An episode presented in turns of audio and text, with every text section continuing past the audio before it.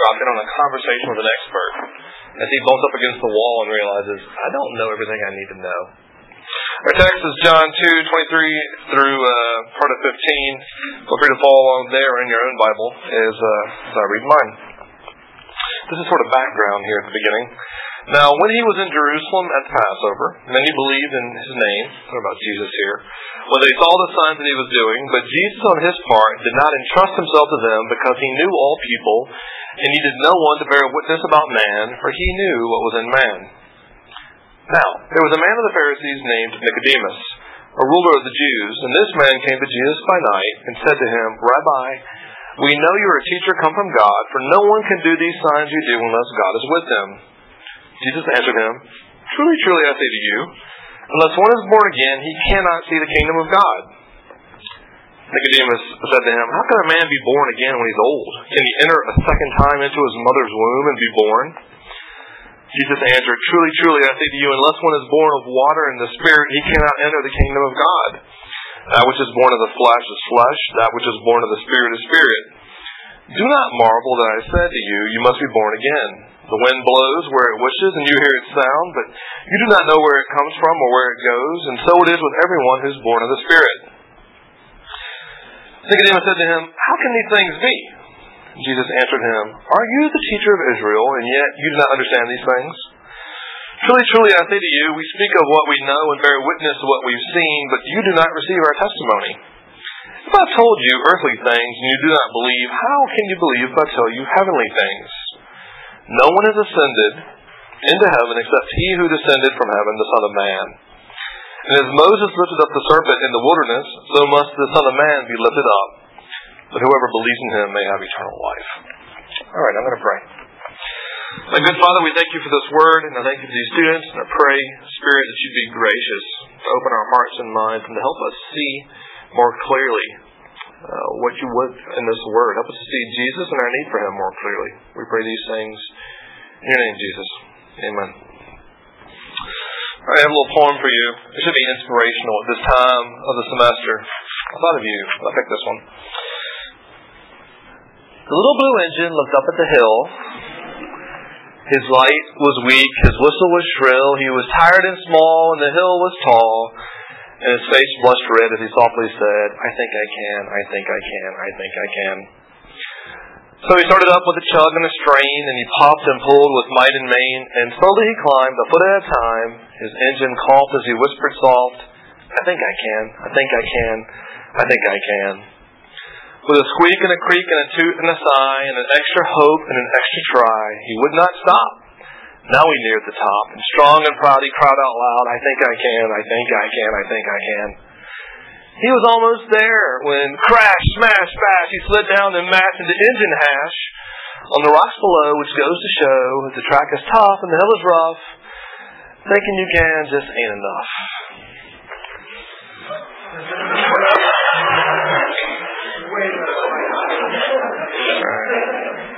So uh, that's Shel Silverstein at his very best. I love Shel Silverstein very much. And you're thinking, wait, that's not the story. Because your story of this is the good old American story. If I just try hard enough, I can climb any hill. I just keep trucking along. I can do it. I can do anything. Actually, I think Silverstein's a little more honest than we are and onto something. Um, because it's their experience. Almost all of us at some point we're chugging along, climbing along, climbing along. I think I can, I think I can. Then all of a sudden, you this momentary obstacle or something happens to you. You think, wait, wait, wait a minute. Am I slipping?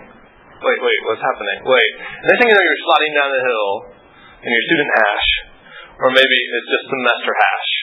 Like, I never thought I could fail a class.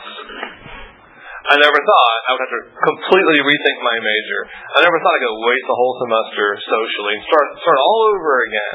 You name it, it we experience failure. If you haven't, it's coming, and uh, it, it's hard, but it's true. And uh, tonight, as we study Nicodemus, we'll find someone who's an expert who uh, climbing the hill. He's an expert. He's good at climbing hills. He's, he's good at knowing things. And when he meets Jesus, all of a sudden he's thrown into confusion and even despair.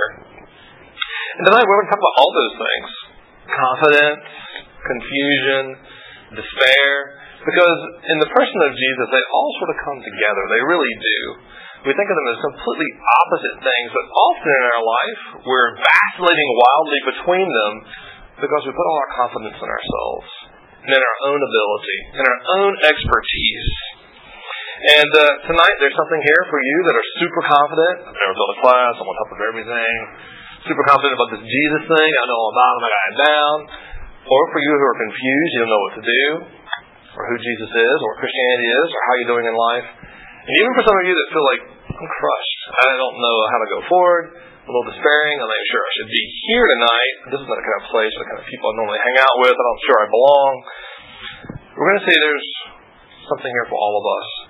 Because when we see Jesus rightly, we find he's the source of humility and hope.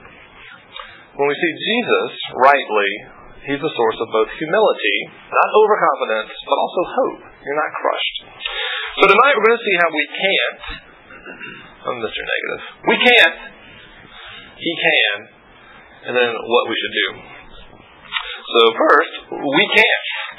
And uh, this thing sort of sets up like a play. It's wonderful. We have this sort of foreword or the setting of the stage in verses 23 and 24 and following. Jesus is experiencing wild popularity. He's been off doing what he does, which is healing the sick, um, taking care of the broken, and uh, man, he's incredibly popular. Everyone wants to follow him. The text says Jesus knows what's in the heart of people. And what they want is not Jesus, they want his stuff. They want his things, they want his power, they want his results. They don't want him. So he doesn't entrust himself to them. They have some sort of a little faith in him, but Jesus knows it's about this thick and this wide. And that's the setting. Jesus knows what's in the heart of a man. Enter stage right Nicodemus, who happens to be a man. And uh, Nicodemus is pretty well qualified. He's a Pharisee and a ruler of the Jews. That means he's sort of the people's champion. He's someone that loved God or tried to, tried to live a very strict life. Everyday people were looked up to him as a moral exemplar. And as a ruler of the Jews, that means he was in with the powerful elite as well. Uh, he was sort of a man of the people and a powerful elite and super well respected. When Jesus calls him the teacher of Israel, yeah, Jesus is being a little sarcastic there in verse 10, I think. Um, I think it's verse 10. Are you the teacher of Israel? But I think he's saying, really, people look up to you as this great teacher. He's well esteemed as a great teacher. He enters at night to meet with Jesus, and, uh, and he says, uh, Jesus, uh, we know that you're a teacher come from God because of these things you're doing. I think of the scene. He, he's the great teacher, well respected. Jesus is this Galilean uh, ragamuffin walking through the countryside, place to place. And uh, Nicodemus is sort of holding court, it would seem. And, it, and he walks in and says, Jesus, we know you're a great teacher come from God. And Jesus says, paraphrase, you don't know what you're talking about. You think you see me as a teacher, man from God. I'm telling you, you can't see anything. Uh, in fact, if we're expecting an interview, what happens is Jesus, from the moment, grabs hold of the conversation, and Nicodemus never recovers. For his whole life, actually. If you follow the story of Nicodemus and John, he never recovers until the very end when he figures out who Jesus really is. So uh, Jesus says in verse 3, Truly I say to you, unless one's born again, he cannot see the kingdom of God. You can't even see, and are all the things you can't do, Nicodemus. You can't even see the kingdom. If you know what that means, verse 5 or 6, Truly I say to you, unless one's born of water and spirit, he can't enter the kingdom of God. Nicodemus is someone who had been very confident that he was good enough, on the basis of his labors, to enter God's kingdom. That when he died, he would have been in God's merciful presence. And Jesus is saying, you won't enter and you can't see it. You can't even see it unless you're born again. And uh, that means you can't start over. This very definition of born again means this is more than just turning over a new leaf. You can't just start over. Jesus is requiring, in verses 3, 5, 6, 8, a new birth, a new, all new beginning. Uh, and like birth, think about birth, it's not something you can do on your own. It's not something you do to yourself. In other words, you can't make it happen. And uh, this is something that Nicodemus really struggles to comprehend. You see it in verse 4. How can a man be born when he's old? Can he enter a second time into his womb and be born? Think about that for a second. It's Very gross. All right, don't think about it anymore. Don't ever think about that again. um, yeah, uh, but I don't think he's being crass. Uh, Nicodemus is a very smart man. I don't think he's being ridiculous or crass. I think he might actually be dead serious. We don't know how old he is, so you could be thinking, I'm, a, I'm an old guy. I've lived half my life or more. How am I supposed to start all over and be brand new again at this point, Jesus? How is that even possible? And he struggles to comprehend that Jesus acknowledges this in verse 9 and 8, like, you're marveling, verse 9, um, how can these things be? He just doesn't get it. He doesn't comprehend it. And uh, this is not the way we think of pleasing God or entering eternal life. We think, for the most part, if we're good enough, we'll get in. In our culture, we actually believe if you just die, you go to heaven. It's called justification by death. Um, all you have to do to please God is die. And, uh, and that's very popular, but it's not at all what the Bible teaches, or pretty much any other religion in, the, in history. Um, so Nicodemus is really struggling to comprehend what Jesus is saying because not only does the Bible not really hasn't helped him understand this, he hasn't read it well, but deep down we're not predisposed to this. We think if we work hard enough, God will be pleased and we'll get eternal life. Now, I've witnessed three life bursts in my life, my three children's life bursts. And I can pick all kinds of adjectives uh, to describe those. Amazing is one. Otherworldly is another one. It's like something that aliens would do. Um, I'll also say it's humbling in lots of ways, this gift of life you have, but it's humbling in another way that a comedian named Jim Gaffigan makes clear. Uh, a woman can, this is his words, a woman can grow a baby inside her body, then a woman can deliver the baby through her body, then by some miracle a woman can feed a baby with her body. When you compare that to the male's contribution to life, it's a little bit embarrassing, really. Um, and I feel that too. like, I'm there. I've contributed almost nothing, and uh, this amazing thing happening. My wife's doing all the work. I'm, I'm a pretty terrible encourager, as some of you know. Uh, not much, not much help at all. And it brings up another word to describe it: helpless. I really feel sort of helpless. But I am not the most helpless person in the room. Who is that? It's the infant who can do absolutely nothing. In some ways, it's the, the very, very most important moment in its life. It hasn't even begun yet, hardly. And it can do nothing. It's completely helpless. And uh, in some ways, Jesus is saying, if you want to know eternal life, if you want to see what God is like and what He wants to bring in, you into, Nicodemus, you have to go all the way back there. You have to become like a baby, being born again. You have to start all over. You've got to be helpless. Yeah, I mean, more confused now. You can't make that happen. God is not after your best life now. He doesn't want the best of you. He wants you to have an all new life. And that's because the life we're living is just not good enough. And if you think it's not that bad and that you can, we can't.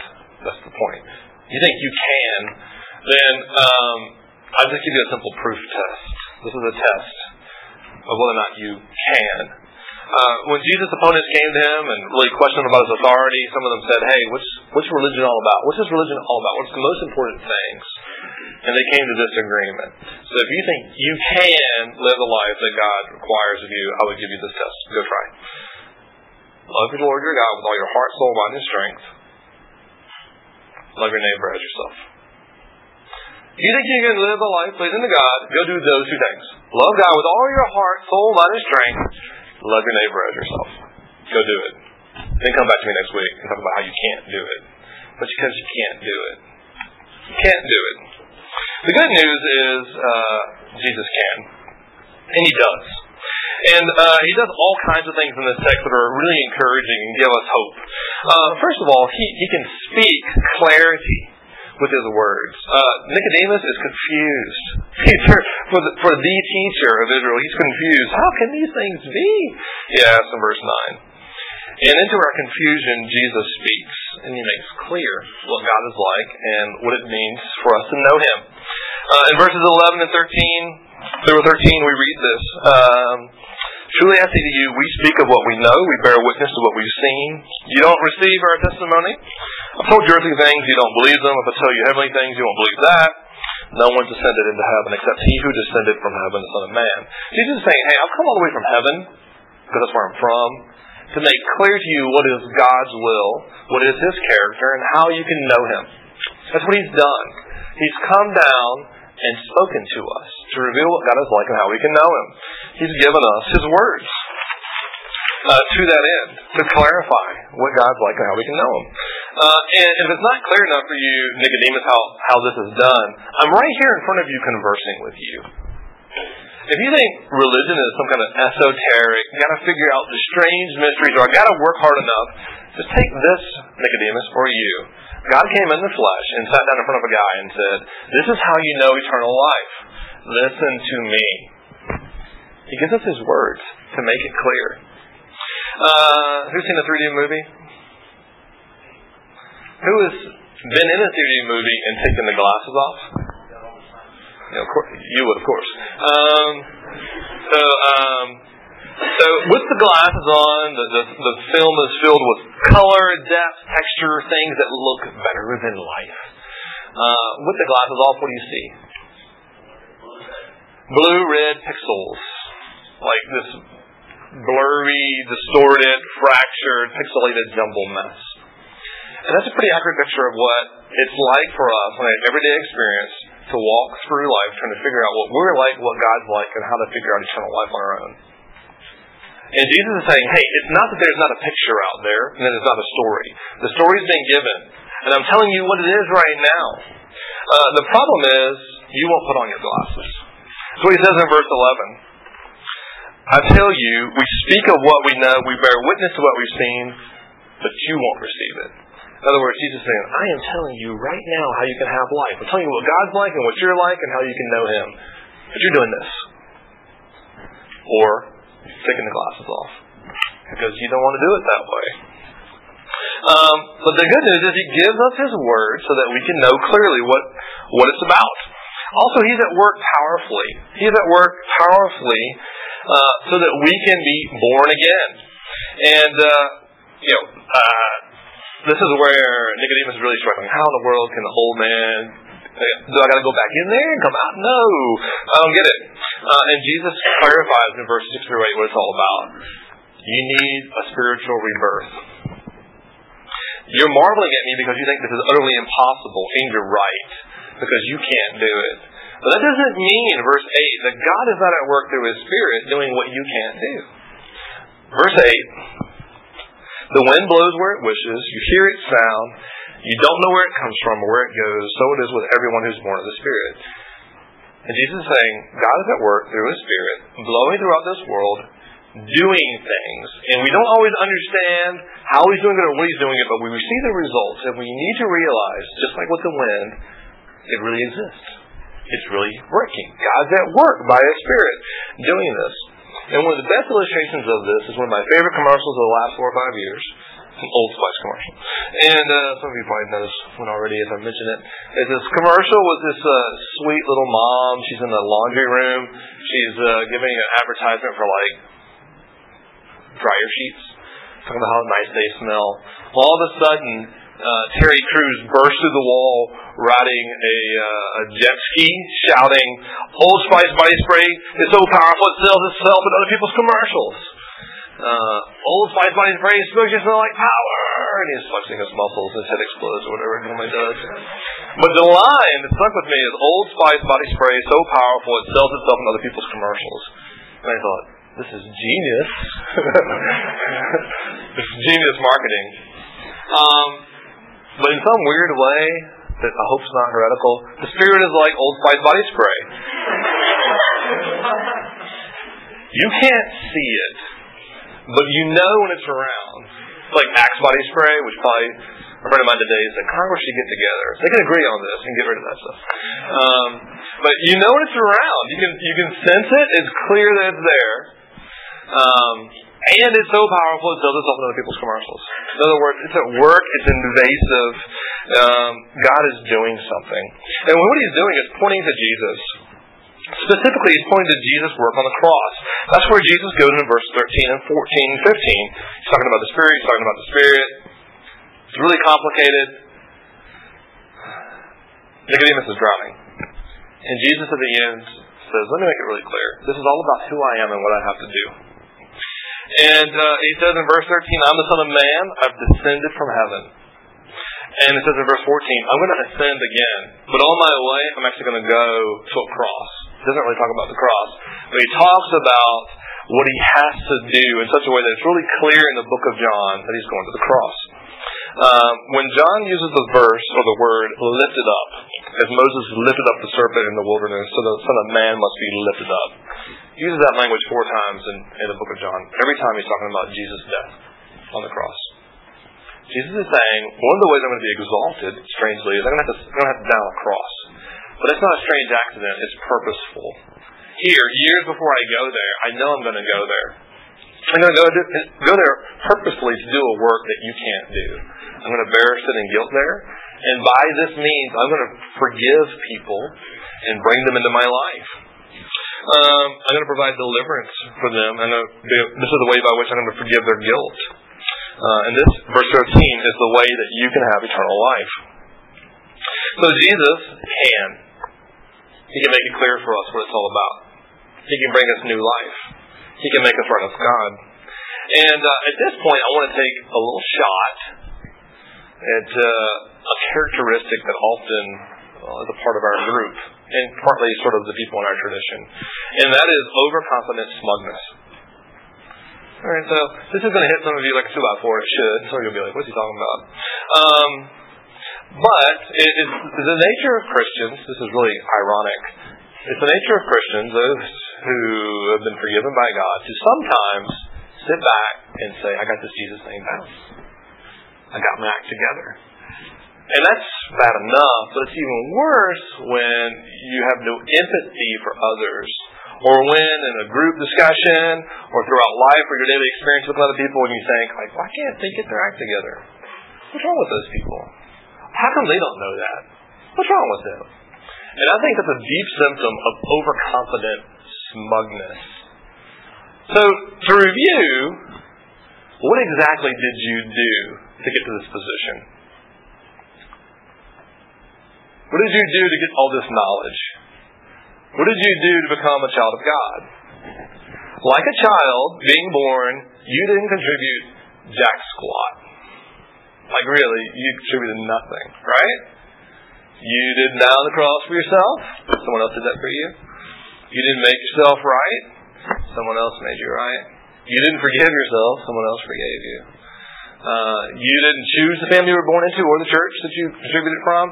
You inherited all those things as a gift. So don't be a jerk. I, I am taking a shot. Because I know that person. That was me. Sometimes I'm still like that. But there's no grounds for it. Everything you've received, you've received like a baby that's been born. Which means you should be marked by a beautiful, deep humility and gratefulness and gratitude. You really should. We should all be marked by a wonderful sense of gratitude. I get to be alive, and I didn't do it. It's wonderful. So I'm going to do this last point really last, really last. It really is last, really quickly. Um, so we can't, God can, through Jesus. What should we do? Simply put, we should look to Jesus. And this is where he concludes his message with Nicodemus.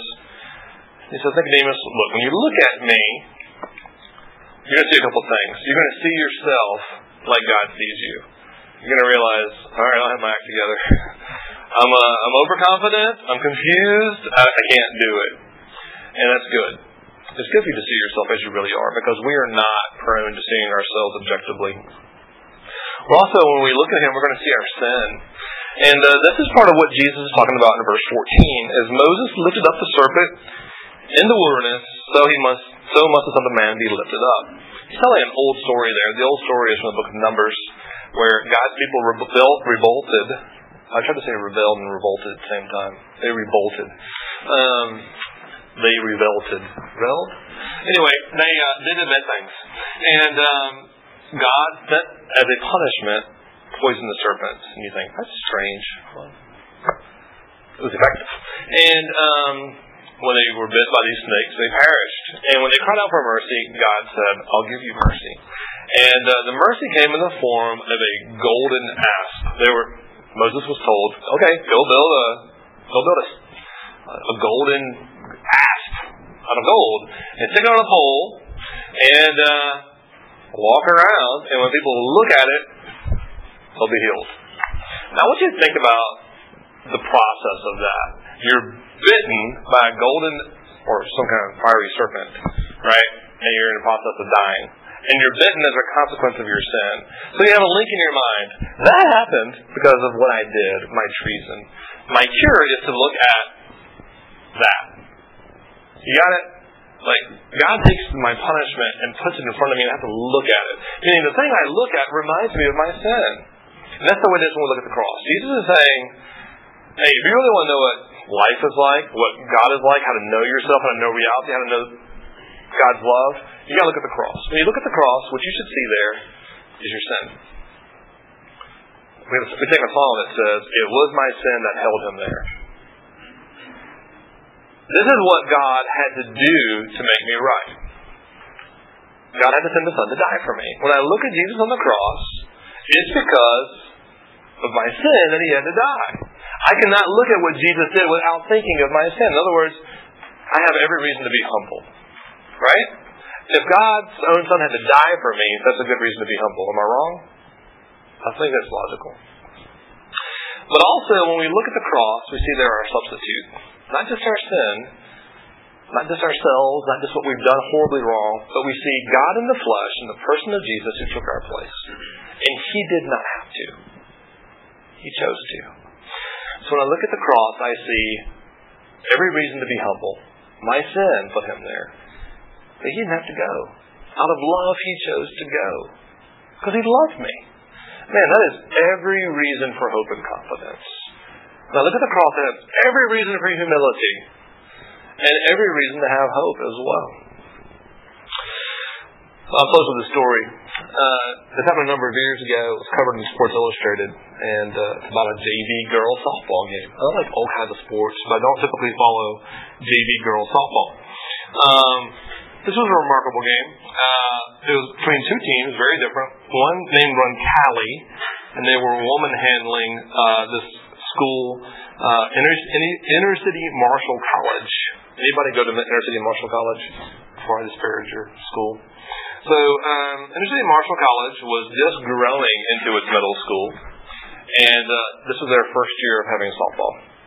And uh, that means they brought that day to the game something like five balls, two bats, three helmets, 16 players who'd never played a game before, and a coach who'd never seen a game.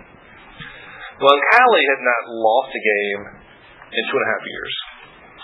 And the score could have easily been 50 to nothing. When uh, the Marshall players arrived, these were the conversations that were being had. Which one's first base? How do I how do I throw the ball again? And they had no idea how to pin in the batter's box. They didn't know where the pitch was coming from. They knew nothing about the game at all. And that's when Roncalli did something amazing, something crazy.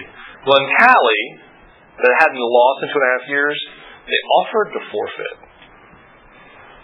You're thinking, wait a minute, Marshall was supposed to forfeit. The team that gets the snot beat out of them is supposed to forfeit. No, Roncalli offered to forfeit. Uh, they hadn't lost in two and a half years.